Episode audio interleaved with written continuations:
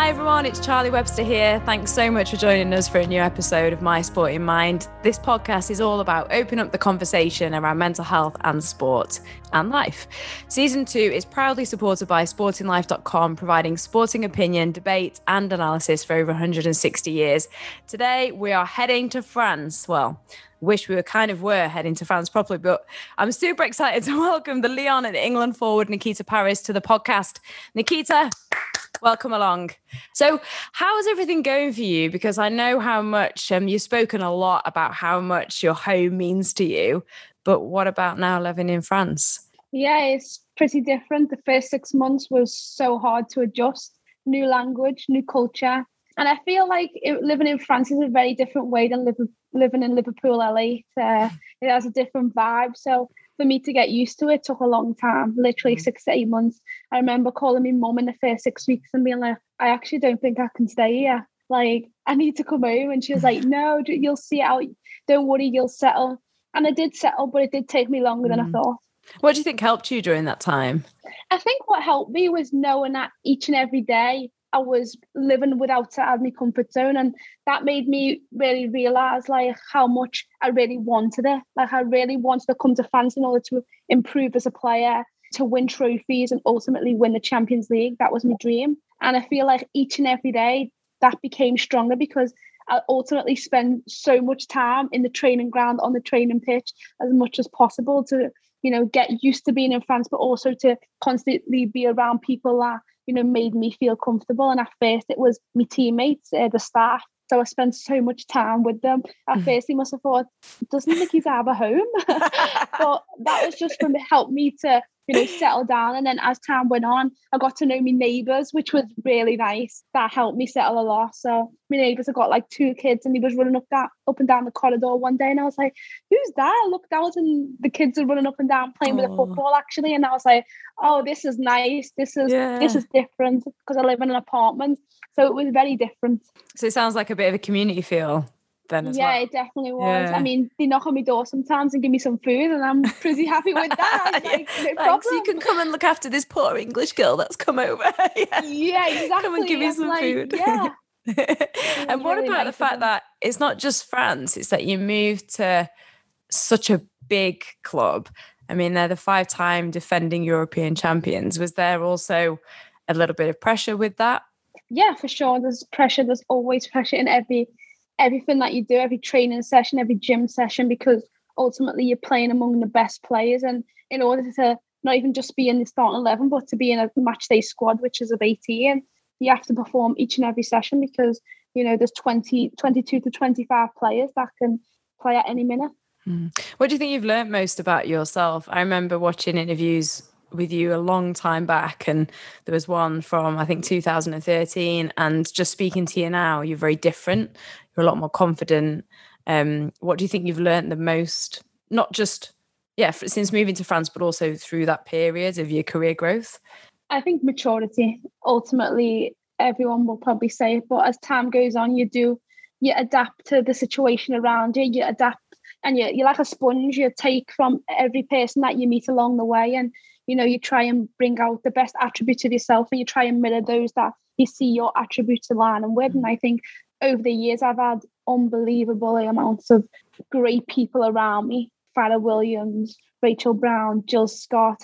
Here I've got Wendie Renard. I had Lucy Bronze, Alex Greenwood. I've learned so much of all these people along mm. the way, and you know, they've really helped shape my career. And then ultimately, I had unbelievable coaches, Mo Marley, I mean, everyone in every interview I talk about, and everyone must be like, "Wow, there." But honestly, without her, I don't know where I'd be because she helped me not just as a player but as a person. Like when I first met Mel, I was 14 years old, and I was 14 and very immature. let's put it that way. So over the time, she's helped me. She came like a mother figure, and she's really, yeah. Her and her husband Keith used to take me to and from training, so we spent a lot of time together on the mm. pitch, off the pitch you know, Jordan car car rides and everything. So yeah, I've learned a lot of wisdom from her over the years. All right, let's go. Let's go to her then, because I was going to mention her anyway, because I think it's so significant to mention people that have had an impact on your life. Um, she's obviously was your coach at Everton, and you said yeah. you first met her at fourteen. So, what and and I think it's really important to point out that you said she helped you so much personally as an individual and not just on the pitch. So what kind of mm-hmm. things has she helped you with? Is there any wisdom that you can pass on to us? I think ultimately it's like in terms of immaturity, she helps you see how you can grow. And when you're working within the football world, you kind of get stuck within a certain age bracket. You're like, no matter if you're 31 or 26 or 18, you always feel like you're in and around 2021 because, you know, there's so many different age groups and you're trying to mend them all together and you end up, yeah, you end up being so immature at times. And yeah, that was definitely me um, throughout the early stages of my career. And I think what she didn't do was always, she didn't shout at me or, you know, make me feel uncomfortable what she did do is help me learn and grow and understand like no that wasn't right or you can do it better this way and i think i think that helped grow over time because we became so close in the fact that she helped me to obviously mm-hmm. to and from training so we had a lot of time together and i think it was the fact that she cared she cared so much she could see i was a great talent and she could see i could go far in the game but she also seen the type of person i was and I, I really appreciate her for that. And um, Mo is a streetwise person herself, you know, coming from Liverpool Toxteth, you know. Mm. It's not the most influential area of Liverpool, you know, it's not it's it's got a lot of growth to give. Um, but there's many different personalities within Liverpool L8 and we're, we're from in and around the same area. So we both know what what it's like to grow up in that type of area. And she definitely helped me grow and look beyond my area, look beyond my circumstance and see how much I can have an impact in the world. Yeah, I want to talk a bit about about that, but just um, and it's really interesting point you made. One um, of the things that I learned off a psychologist was you can't change if you don't understand your own behavior. And it's almost like that's what Mo was doing with you. Instead of shouting at you and putting you down, it was like, you know understand how what it is and how you can grow and how that can actually be really limiting sometimes with your own behavior um in terms of immaturity what do you mean sorry i'm going to ask you that because no, it's okay. like what yeah. kind of what were you like and yeah i was just i think i was just people will say yeah, many many people describe as a person with adhd they've got so much energy. but i just feel like i just had so much energy like all of the time I never slowed down unless I was sleeping. I mean, we always said, like, honestly, Nikita, you was like a buzzing bee. You was up, down, here, there, everywhere. And uh, when I was younger, people may describe it as being like tomboyish, but I, I like to get into mischief. Let's say that I wasn't. I was always up to up to something. Um, and I was like, when I was in school, I was the class clown. And Mo was like, "Yeah, I spoke to your school teachers." I'd be like, "You spoke to my school teachers? How do how do you, how do you know them? And she's like, yeah, Nikita, you, you know, um, football is about discipline and, you know, you've got to have it on and off the pitch. And definitely as I was younger, when I was younger, I def- that was something I needed to learn and needed to grasp. And for sure, over time, I've definitely become more disciplined in my role, disciplined in in the fact that I know like I'm an inspiration to many people and mm. people look up to me. So you've got to make sure you put your best foot forward each time. And for sure you make mistakes. It's it's normal human being behavior but you try and limit them mistakes as you as you become more mature. Do you think that when you played the clown it was a bit of a defense mechanism I just like to make people laugh. You know, you got a big smile just, on your face then when yeah. I asked you that. I think for me, I'm just very yeah. I'm always trying to crack a joke. I'm very banterous, very outgoing person. So, and most of the time, sometimes you need to learn when and when's the right appropriate time to do that and when's mm. not. And I didn't have that barrier when I was younger. And at times I still don't have it now. Like there's times when I'm like laughing and joking with people and it's probably a serious moment. So for me, yeah, there's still growth to go, but I've definitely come a long way. It's funny because um, before we started recording, I, I, know somebody who knows you, don't I? And, and who works with you uh, when you were about 16, and he was like, Oh, yeah, say hello to Nikita. She's right, little cheeky, yeah. scouse or something like that. um, g- going back to where you're from, um, how much of an influence has that had on you? Um, because I'm from a, a, a deprived, what would we call it? A, de- a deprived area. Yeah um, in Yorkshire. And what was it that gave you the belief that you could go and be where you are now? Because I don't think it's just about deprivation in terms of like economics and finance. I feel it's very much on the limiting beliefs about yeah. where you feel you belong. I think the deprivation comes from the lack of opportunity. Yes, obviously financially, economically.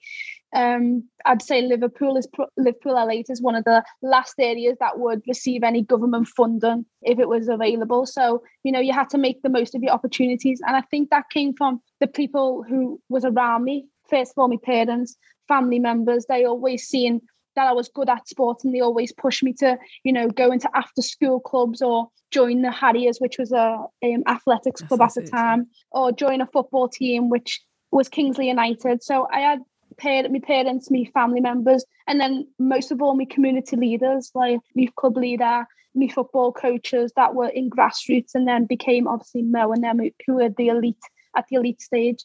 So yeah, I've had many different people mm. really, you know, have a big impact on my career. And without them, I would never have made it to where I am today because ultimately I needed guidance. I needed, yeah. you know, someone to show me the path and really keep me on track. And, you know, your, your parents and them, they can do that when you're in the house. But I spent most of my time out of the house, on the street, in the youth club, you know, in the sports centre. So I was so lucky in the fact that so many different people took an interest and had an impact on my career. And they say it takes a village to raise a person, and that's so true. I mean, the whole of L8 must have raised me, and and they don't. They always tell me, Nikita, I remember when you was doing it, and you was like yes, that, like, yeah, but you helped me become better than that, and you know, you they never forget, but they also have always supported me and shown me so much love to be able to, you know, push on in my career. And still to this day, even though I'm in France, I feel so supported. I get texts each and every week. How are you doing? How's things going? From different people. And I really appreciate it. It's like people don't know the impact of what a text or a phone call or a simple email can do to a person when, you know, you're so far away from home at times. In the pandemic, you, you can be alone. Um, yeah, it's it's mm. very thoughtful and very impactful. It sounds like, yeah, you had so much people around you that could divert your energy into something that was really positive. Um, but I also think it says a lot about you that you had so many people that wanted to do that. Where's your own your own drive come from? I think it's my mum. Your mum. I say, yeah, watching my mum. She, um, my mum and dad split up when I, before I was even born, and I was in a single parent household, and my mum did everything. We had four kids in the house, and honestly, like from cooking to cleaning to taking us to after school clubs, taking us to school, taking me to football sessions. You know, my mum didn't drive, but she was willing to get on a bus for 45 to a, minutes to an hour to take me to training before Mo, before we met Mo. Obviously, that when I was 14, that was, but I've played football since I was seven. So throughout that whole time, as well as having a few other kids at home, supporting them and their interests, you know, my own was superwoman, I'd mm. say. She was unbelievable. She sounds incredible. And you said that you started um, playing football from a young age. And I know you you've talked a lot about women's football and girls and you said that you're an inspiration you are a massive inspiration not just to girls though to boys too um did you ever get put off by the fact that back in the day, um, it was seen that girls didn't play football and there was that stigma. No. No. I never got put off because the boys who I played with um, in the football leagues or in, in the Sunday league teams or in and around my area, they always welcome me. I was, you know, when you was younger and you used to, um, everyone stand on the wall and and then you had two team captains and they pick off. I was always one of the first picks, so I knew that he wanted me to play, and I was happy I wasn't left on the wall or wasn't left watching or become the referee or just be the goalkeeper Nikita. No, that wasn't the case for me, and I was so grateful for that. I mean, it helped my confidence, but from a young age, I always played with my brothers who were like three, five years yeah. older than me. So I was already accustomed to playing with boys, the physicality. And my neighbour Marcus, he built a like a pitch inside his garden for us. And at first I was only five, five, six, and I used to watch them play. And then one day he was like, Nikita, go and play. At first I was nervous, obviously. And, I, and then once I started, you know, once one boy put in a challenge on me and I, I overrided that, I was like, oh, I'm settled. Here we go. Because I do think sometimes that it's almost when you get older that those barriers get put on you and those attitudes put, get put on you. Because at that age, you're not, you know, nobody really cares and you just get stuck in. And especially from that kind of community, I feel. Do you think sometimes it's almost when, yeah, it's when you get older that those attitudes come? Yeah, sure. When you know when you're young you're just you're a free soul. It's it's not it's not competitive. It's it's a friendly environment. I feel like the the remarks or the comments come when the football becomes more you know competitive more um, rewards based driven.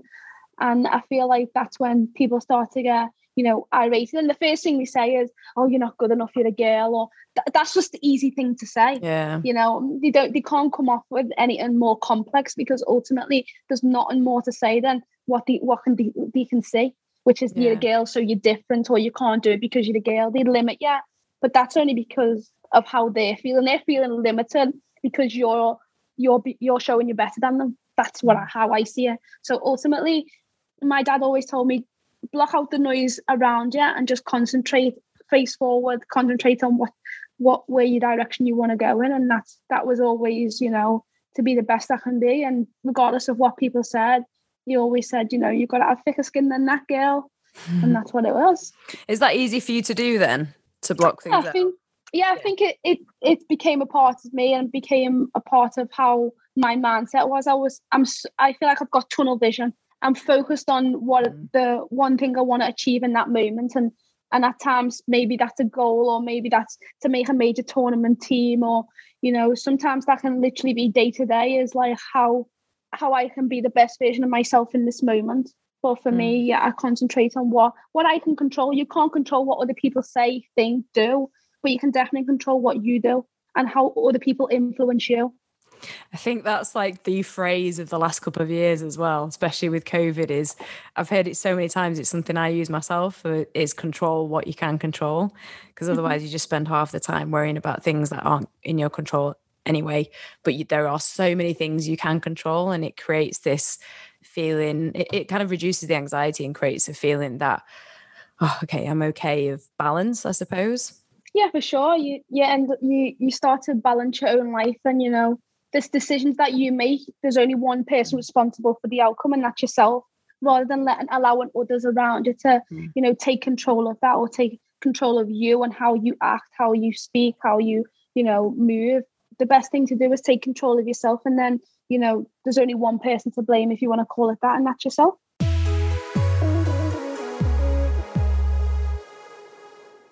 Sporting Life prides itself on being ahead of the rest by providing unrivaled analysis, opinion, debate, and statistics for the sports you love. Follow Sporting Life for the best previews, stats, and live horse racing and football score services. Visit sportinglife.com or download the free app for Apple and Android devices.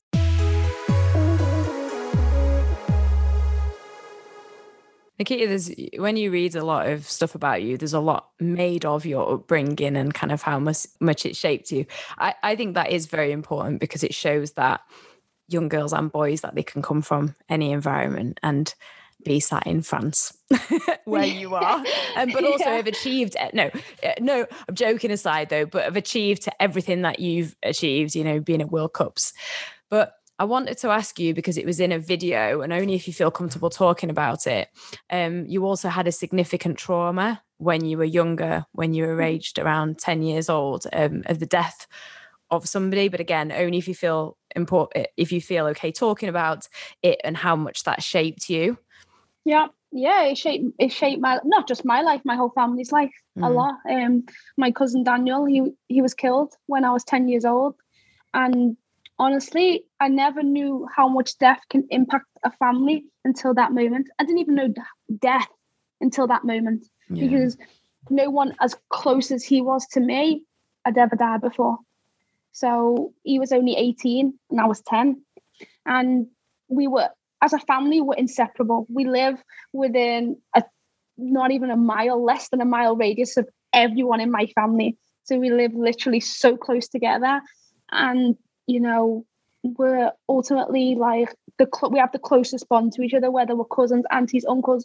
It it didn't matter. Like our bonds are so tight. So yeah, that day, wow, it shaped our lives. It shaped mm. the rest of our lives. And I remember the first thing I did was go to the Astro, which is like which is a football pitch, which was like two minutes from my house, and just boot a ball around. So angry, crying. Just that was the only way I could get my frustrations out because yeah, it was just a traumatic time for for me, for our whole family, And yeah, I've I've never ever, even though it's like 15, 16 years on, I, I, you, I just remember the moment like it was yesterday, and I don't want to mm. remember it, but it was so significant that it's hard to forget. Mm. And it's a part of your life, I suppose. And even though you kind of want to forget it at the same time, I can imagine it's something that's being at the center of your drive sometimes because of that anger of feeling of injustice. Yeah, for sure. And, you know, you always, mostly what you want to feel is that you're making them proud. You, he always knew that I, I, would love to play football and he always knew that that would be a passion of mine for the rest of my life and you know i'm so lucky that it became not just a passion but a sport in which i've made a career out of and mm. you know it's unbelievable for me and you know i'm so grateful that it's happened. And every time i walk on the pitch you'll see i, I bless myself. And that's because i'm thinking of him and hoping that he's looking down on me and you know helping me through the tough times the good times the bad times. He's just there to support me. Spiritually. And mm. yeah i'm a very spiritual person anyway but that's definitely who's on my mind during them times. So how much does spiritualism play in your life then? And what do you do? A lot.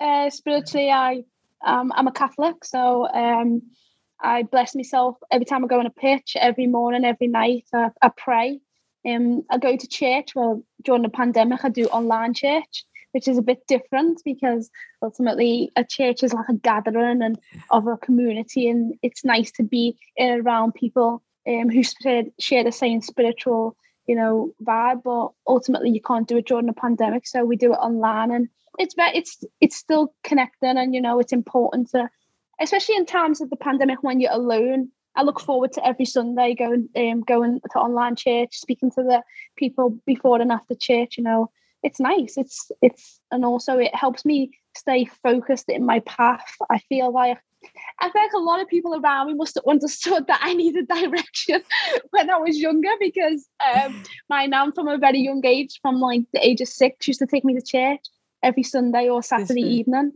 And I feel like early on, I was like, I was young, I was excited to go to church or go to Bible studies, which was a, a separate part of church when you when you're quite young, you just you get to let you get to understand the Bible and whatever. And then as I got older, obviously teenage years, you want to be out with your friends on a Saturday evening and you don't really want to be going to church. But my nan used to say, but then I'd have to walk there by myself. And at first it was like, oh yeah, I have to walk with her because I can't leave me nan talk. And then so after, at the, when I was in my teenage years, it became like, okay, then I have to go. But now it's a choice of mine to go. Yeah. Whereas I felt like guilty if I never went with me nana and make her walk by herself. And I feel like she just played that because she knew, you yeah, know, probably. if you was Saturday evening with your friends, then you might get up to things and then you won't be ready for your football match on the Sunday morning. So I mean that was quite clever, I think. but I'll thank her for that later. How much does she play a part in your life then? Not just in terms of taking you to church massive. Um, yeah, you can tell because your face is like light up when you yeah, talk about her. My nan is so important to me. Um, I lived with my nan for a few years as well. So from the age of like six to about 10, and then from 12 till about 18, I lived with my nan. So she's played a massive part in my life. Um, and I really appreciate me now because as times like this, like when she's taking me to church, and I didn't really understand the meaning. I just knew that oh, I couldn't leave her to walk by herself. But actually, there was a deeper meaning behind mm. it as I got older. And and she's like, at the start, my nan didn't really understand football. She's like, like she didn't understand the offside rule. She, I don't understand why two people go to challenge each other and they could hurt each other. I'm like, but now it's a physical sport. She's like, oh, well, well, why don't you do something like swimming or tennis with? I'm like, because that's just not my sport. but as I got older, she understood, and now she's like, "Oh, I went to church last week, and the the guys were talking about you, asking how's it going in France, and they miss seeing you on the TV oh. in England." And it became like a big thing for me, and that people started to talk about me. But I mean, at first, she probably didn't even want me to play the sport. but I think that's a generational thing, don't you? As well. Yeah, very generational. Yeah, very, very um, Because it's like a certain type of sport that I don't know, a certain gender plays or exactly. Yeah, and that's yeah. all she's ever known. So for me, I just I took it on the chin. I'll be like, Nan, you'll understand one day. And I guess them days have come. Yeah, and in terms of you said, you know, your path. What do you feel your path is? Because you you know, you talked about that in your connection with your faith. Yeah, I think ultimately my path is to be the best version of myself, however that may be, however that transpires in sport, outside the sport, you know, making sure that I use each and every opportunity, but also I provide others with that opportunity also. So for me, I was so grateful for the, you know, the people that around me to allow me to be able to, you know, become, put me on a path to become a professional football player. But and I want to provide that opportunity for others. I want to give back um, to my community to allow, you know, the young girls, the young boys to dream of something bigger than just Liverpool 8 mm. or you know, at times when you come from a deprived area, you get sort of stuck in a box. You, you only see what's around you. You don't really see the bigger picture. Um, because ultimately you might never have left Liverpool, you might never have left Toxteth, you might, you know. So I want to show people that you know there's a bigger picture, and you're you you might not find your place in the world within Toxteth or within Liverpool, but you might find that within within France or within America or within Europe somewhere or the great the wider world. You know, you just have to, you know, you, if at first you have to be given the opportunity to do that, and then mm. you have to take that opportunity.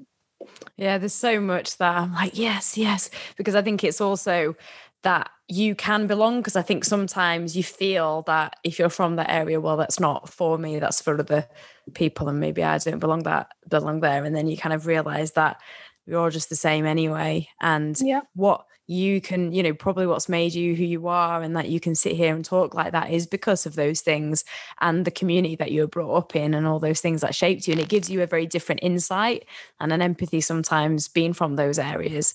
So, how do you deal with them? Because you seem very balanced, very centered, um, and you've got a smile always on your face. And I saw something that you posted on Instagram that's, you know, put a smile on your face. But how do you deal with things like injuries and low moments? You've won some incredible trophies and you know last i think it was last year in the champions league that in the final that you missed through suspension so how do you deal with those low moments the injury the frustration of those times i feel like I got a, I had a wise wise quote from Jill Scott once. She said, "Never get too high and never get too low."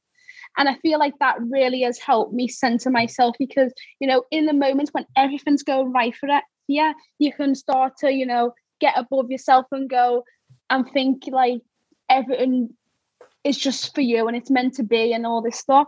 But then when the when the bad times come or the injuries come or you know the stumbling blocks come, you get so low that you think I'll never ever reach that them high points again. And that's not true. You know, you have to go through lows and highs in order to understand that sport is never a straight line. There's no straight line to success. But ultimately, once you reach that successful point, you understand what it everything that it's taken to get to that point.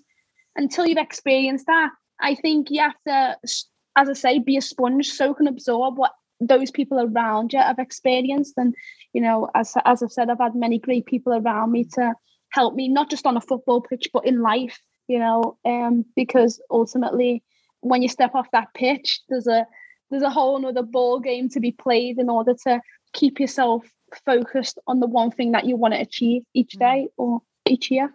Do you see that in the moment though? You know, for example, when you did have that suspension when it was a Champions League final, in that moment, could you could you take all those things on? No. All you can feel is heartache. Eh? The first Champions League final that you've made and you don't play in it because of a moment of ill discipline. Ultimately, it was ill discipline. So, and that's what I say when I say like I'm constantly on this journey of trying to continue to mature to, you know, that's what I mean. There's times when I there's always lapses in concentration and it can cost you and it costs me. And that's why I believe like ultimately you always strive for perfection, but for perfection is something that you never can obtain. But you always try to be the perfect person, the perfect footballer, the perfect, the perfect daughter, the perfect granddaughter. But you can't. No one can ever be perfect. But if you try, if you try and strive for perfect, you might get great, you might get excellent, and that might help you. That's how I see it.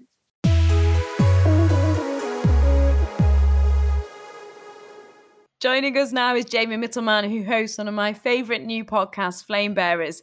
Flame Bearers celebrates women Olympians and Paralympians striving to compete in this summer's Tokyo Games. Jamie, thanks so much for joining us. I'm so glad we could get you on. You're just joining us at the moment during a conversation with Nikita Parris, who plays for Olympique Lyonnais and England. she very much talks about how girls can do this and the changes that's happened with the women's game throughout her career and how much actually football's impacted her life. Have you had any similar conversations? And I do find the the chat around the women's game very interesting in in America it's really interesting listening to this conversation with Nikita. It really reminds me of a chat I had with Becky Sauerbrunn, who's the captain of the U.S. women's soccer team and the president of the U.S. Players Association. In Becky's chat, she talks about the fight for pay equity. So, the current lawsuit in the United States, making sure that the women players are getting their dues. I think things really are changing, but maybe a little bit slow. And what I really liked about the Women's World Cup was seeing both girls and boys wearing, for example, Nikita Parris's shirt on on their backs, which I think was brilliant, and there was no differentiation. But what is fascinating about almost America is that the women's game achieves a lot more than the men, but there still seems to be equity problems. Absolutely. And I'm sorry to say that just the other day, the men's team didn't even qualify for the Olympics. So we were sad to see that, but we're confident that the US team is going to be paid in the way that they deserve mm. to moving forward. I look forward to listening to that conversation. Do check out Flame Bearers on Apple Podcasts, Spotify, or wherever you get your podcasts. And thanks again for taking the time, Jamie. Thanks for having me, Charlie.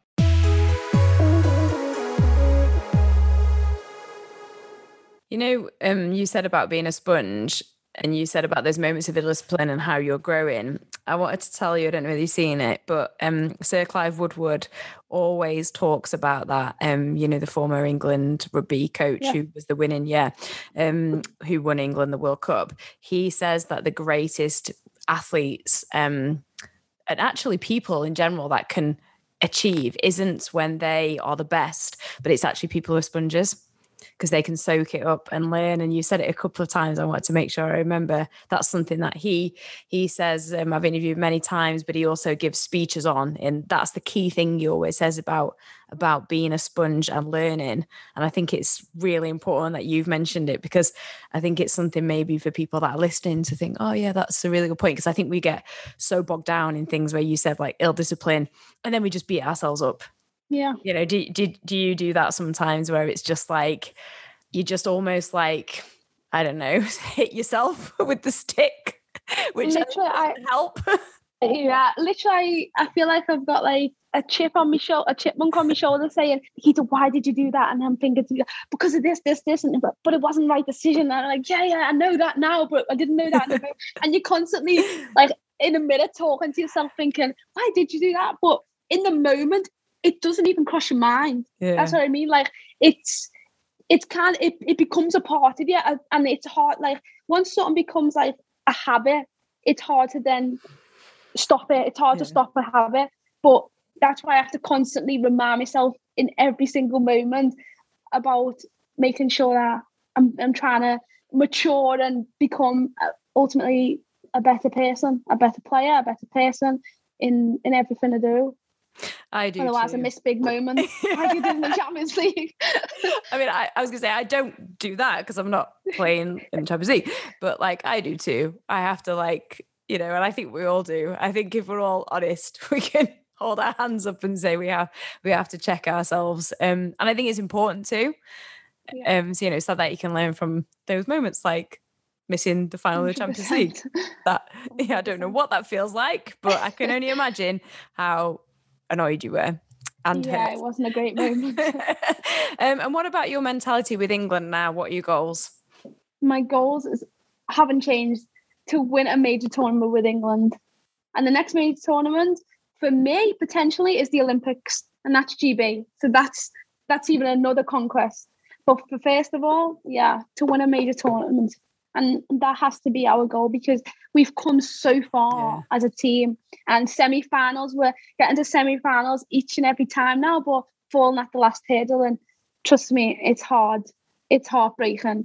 You put in so much work for them moments and you know it'd be happen in sports. There can only be one winner ultimately.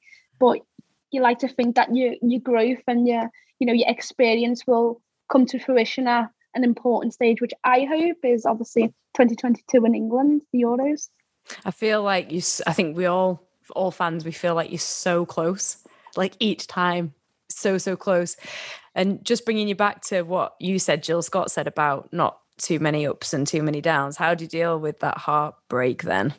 Oh, when you get so close, get, it's almost worse. Yeah, exactly. You just, it's a fine line. You feel like you can touch it and then it's just snatched away. Mm. And I feel like ultimately you've got to understand that, as I say, there's can only be one winner. And if you're not 100% in every single moment of that game, then you allow the opposition an opportunity to take take the reins. And at times, in obviously in the in the semi-finals, we've allowed America to take the reins, or Holland in 2017 to take the reins, and ultimately they've been able to, you know, guard, guard that guard that win to then push on. So for us, we've got to, you know, all the experience that we've taken, the heartache that we've had, you've got to put that into the next one and make sure that you know you don't feel the same. Because we've had so, the, each semi-final we've been in we've lost the game in different ways which which is hard to take but it's easier to take than lose, losing a semi-final in the same way each time because that means you're not learning nothing. Yeah true. So yeah. ultimately it's hard to take but you've got to understand that all these experiences all these different ways of winning and losing are going to ultimately help you in the long run and which how, i hope they will. yeah. They definitely will. It's it's got to be there. It's there. It's there. Um, it, I was just going to ask you about goal setting, um, because you've clearly got these big goals. Um, are you somebody that you know? You said about the Olympics, you focus on that, or and you've obviously got your big goal with a, a major tournament with England as well. Talk about the Euros. Um, how do you goal set? Do you do it kind of small goals to achieve the big goal? Yeah, that's more me. I don't I don't automatically just think of the big goal. I think I, I will jot down the big goal and then work backwards. But it's each day for me. It's every single day. Every single day, I want to be able to overnight reflect and think, what have I achieved today, and what will what will I need to do to get close to that goal tomorrow? And that's how I think. Because I feel like if you're constantly just thinking long term, when it comes at you, it might pass you by because you haven't prepared yourself for that big moment. Yeah it's hard to just you know it's like going into a game without a warm up. How do you then get a foothold in the game? You can't because your body, your muscles, your mindset's not right. Yeah. So ultimately, for me, it's about each day making sure that I'm perfecting my craft, um, whether that's as a person or as a player, because ultimately it takes leadership skills of the whole team to drive a team to one goal because a team's full of different personalities, different ways of working, um, yeah, different mindsets, and you've all got to come to a common consensus to reach the one goal. What do you think is the most important thing in leadership then? And what do you think your skill is in that? I think ultimately for me is understanding what drives another person. I like to, as I say, I'm an outgoing person. I like to chat, to banter, and I hmm. like to talk to different people, get different experiences, um, to understand like not just within football but outside of football. Who do you who drives you? Is there, you know, your mom, your dad, your grandma, your sister, whoever it is? And then I think to myself, like, how can I get? Because ultimately, what I've learned in football is you always want to be obviously the best individual you can, but football's not an individual game. You need people around you who's mm. going to drive you to be the best version of yourself. And I feel like if I can get the best out of my teammates, then they'll get the best out of me. And ultimately, together, we'll be great. Mm. Nikita, you're an absolute breeze to talk to and an inspiration. You just make me smile every time I ask you a question. Um, but the final question I want to ask you is what would you say to, I mean, there's so many things you've talked about, but what would you say to anyone who's struggling at the moment, or what do you think the best piece of advice you've had for those moments? I mean, you've already said so much. Yeah, I think for me, um, during the hard times is never forget there's light at the end of the tunnel. Mm. There's so many stumbling blocks that that you will come up against, whether it's on the pitch, off the pitch. But ultimately, if you're resilient and you're hardworking and you're dedicated to your sport, you'll always overcome it. Always. Because the one thing I've realized as a as a player is that, you know, as I say, never get too high, never get too low. And there's always, yeah, there's always light at the end of the tunnel for sure. What do you think resilience means to you? Because that's something that's talked a lot about and it's talked about with um in workplaces and also in schools I mean young people, but what is what does that actually mean? For me, it's just having the ability to bounce back when times are hard. It's easy to keep doing something when you know everything's going right for you. Mm. The hardest thing to do when something's go has gone wrong is to try and recorrect it and get yourself back on track. That's the hardest thing to do, whether it's in football or outside of football. Mm. But ultimately, for me, resilience is having that ability to bounce back and that ability to you know step up and be counted for. Step up and be counted for. Thank you so much for sharing, Nikita. It's been, like I said, absolutely brilliant to talk to you. I've absolutely loved it. I could just carry on and carry on chatting. um, no problem. Yeah, thank you. And I hope you're all enjoying season two so far and enjoyed listening to Nikita there. Make sure to subscribe and check out other episodes as well. Remember to visit sportinglife.com ahead of the rest when it comes to unbiased opinion and sport analysis. And if you're really struggling, charities such as Mind, the Samaritans, and Sport in Mind are just a phone call or email away. People do understand and want to help. And you can also text shout to 85258 if you don't want to talk on the phone. As Nikita said, it's not necessarily about things won't happen to you, but it's about that kind of bounce back ability. Would you say, Nikita? Yes, for sure. And don't forget, yeah, there's always people out there to support you, whether it's family members or just good Samaritans. So mm. don't be afraid to pick up a phone or email or a text message. Thank you so much for spending time with us and for sharing with us, Nikita. And thanks so much for listening. Take care, and we'll speak again soon.